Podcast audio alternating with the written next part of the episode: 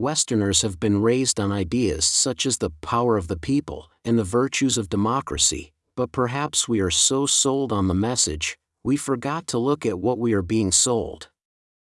Athens was a city state, as were most large concentrations of people. But a single city could not defend itself against larger concentrations of power. The rise of the nation brought many cities and towns and the surrounding rural areas together, but the national government was never able to evenly distribute people or power. When democracy became common, the vote was given the individual subject. This held even with the rise of representative government. This form of government means that places with more people have more politicians representing them. Representative democracy means a few dozen megacities with the largest concentrations of people are represented by a proportionally greater number of politicians. Toronto, Montreal, New York, Los Angeles, and Mexico City, because of their populations, set policy for North America. Power does not belong to people power belongs to the cities. Being born in a large urban area does not give one the inalienable right to dominate territory you have no direct interest in.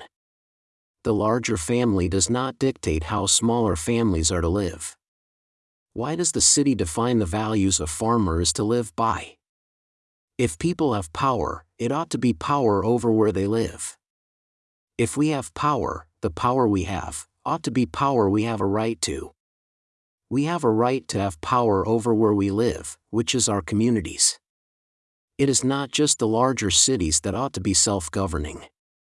We are equal as individuals, but two cities ought never to have greater political rights than the rest of the nation. The rural citizen does not have the rights of the city dweller. They do not have the same power. It truly is time to rethink democracy. But rethink it in what way? Either we have democracy and give everyone an equal vote, or we live in a type of tyranny. But democracy is a form of tyranny for those living in rural communities. We have not escaped tyranny by giving everyone a vote. Direct democracy is even subtitled, A Tyranny of the Majority. If you grow corn, do you think it fair those in the city should decide how it is to be allocated? But the injustice seems lessened if the farmer and the people who live close to him become part of a political jurisdiction and this jurisdiction is given a voice in government. The supposition is that the elected representative will balance the rights of those who farm with the rights of those who live in urban areas. But this remedy is smoke and mirrors. If a majority of voters have no right to decide how to share a farmer's corn, they have no right to choose one of their number to represent them and share the corn on their behalf. However, democracy hides this fact by making the farmer culpable for his exploitation. Because he voted as implicitly agrees with and becomes a willing party to his exploitation and subjugation.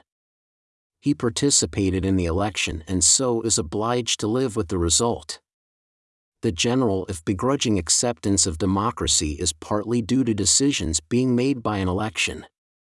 Theoretically, the vote could have gone the other way and reflected the will of the farmer. Even if all they get is a single vote, most people prefer to have some say in what is being decided than no say at all. That seems to be the only other choice.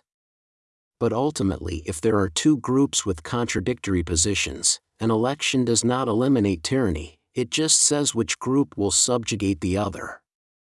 This is the dichotomy representative democracy and constitutional republics were meant to resolve, but they tend to perpetuate the same issues, but in an indirect way. It depends on who is elected whether the farmer or the city dweller gets their way.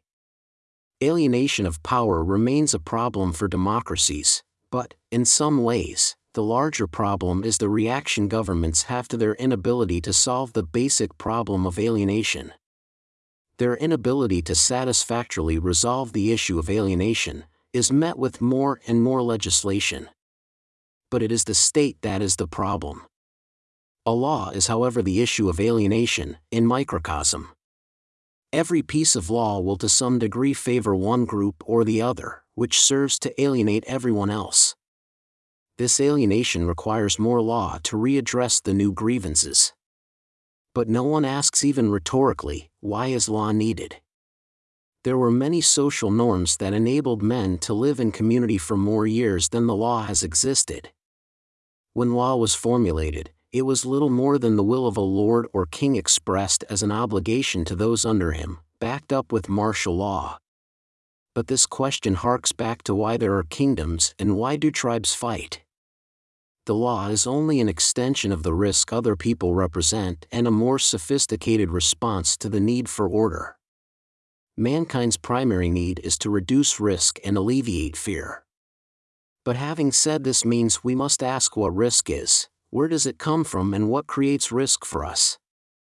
Because in the end, the fear of others that is seen as risk is a problem that we have answered using democracy.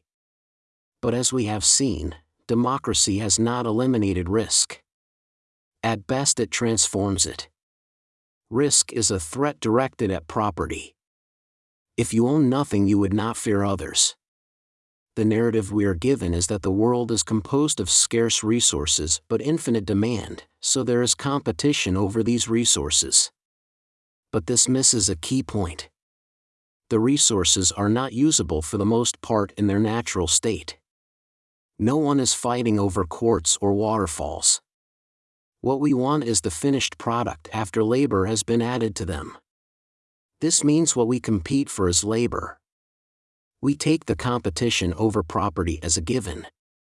But if we think people fighting over the works of our hands is natural, there will be continued risk, law, governments, and the injustices that come with implementation of political agendas.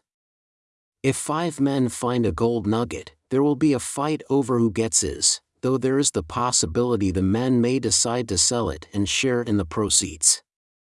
But regardless, there is always a sense of risk and threat of loss where valuable property is concerned. Even when the nugget is sold and the proceeds shared, there is always the risk one might be robbed. And so, powerful men told us we need law with them writing and administrating it. The issuance of law means there is a regulator of law, and this is the state. But where did we get the idea that if we see something valuable, we can claim it? What right has anyone to anything in the world? What right has anyone to claim anything created by another being? The minute a human being thinks he has a claim on anything he did not, himself, create, evil has entered the world. Mankind reads Genesis and thinks evil entered the world when Adam and Eve ate the fruit, it entered when Eve saw the fruit and thought it was something to be desired. She had no right to even want it the Bible says that evil enters when lust enters the mind of man or when anger enters his heart. The Bible is not about physical reality, but about spiritual reality. We have no right to claim what exists in the world. This is a spiritual act, not a physical one. It is not that you have a rock in your possession, but that you think it is yours and you have a right to it it is the realization you have no right to what you have that gives you the sense of risk. It is knowing your claim is not secure because it is illicit. Fear is that feeling you get when you see a piece of land you want and believe someone else is going to grab it.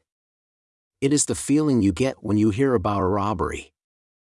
Perhaps you think the answer is to have more property and more control over it, but the Bible makes it clear the accumulation of physical wealth does not provide security, in fact, it increases the risk we face.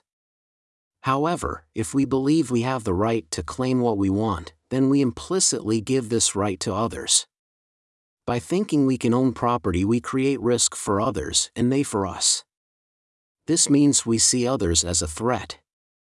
When we own property, we begin to fear others and we no longer are able to live in faith because we no longer trust others. When we start to see others as a source of risk, we no longer feel we can gain security by our own hand. We realize there is a need for a regulatory authority. There is a need for the state to administrate differences of opinion as to who owns what.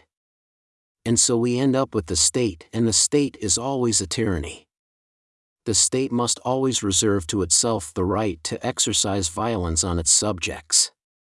the problem of the five cities began long before there were any sizable communities. The day a human being saw something of the physical world and decided he wanted this for his own, the stage was set. This sense of personal ownership was less developed in tribal societies than modern Western civilization, but it still existed. It has existed since we were tossed out of Eden for desiring what did not belong to us. Cain killed Abel because he felt what he gave to God was underappreciated. To solve the problem of tyranny, the problem of illicit claims has to be solved. If we have no right to the world and we respect this position, what need is there for law? If there is no need for law, then why would we need elections to appoint lawmakers? One problem unsolved makes for many others. If we think we can own a rock, then why not an entire continent or world?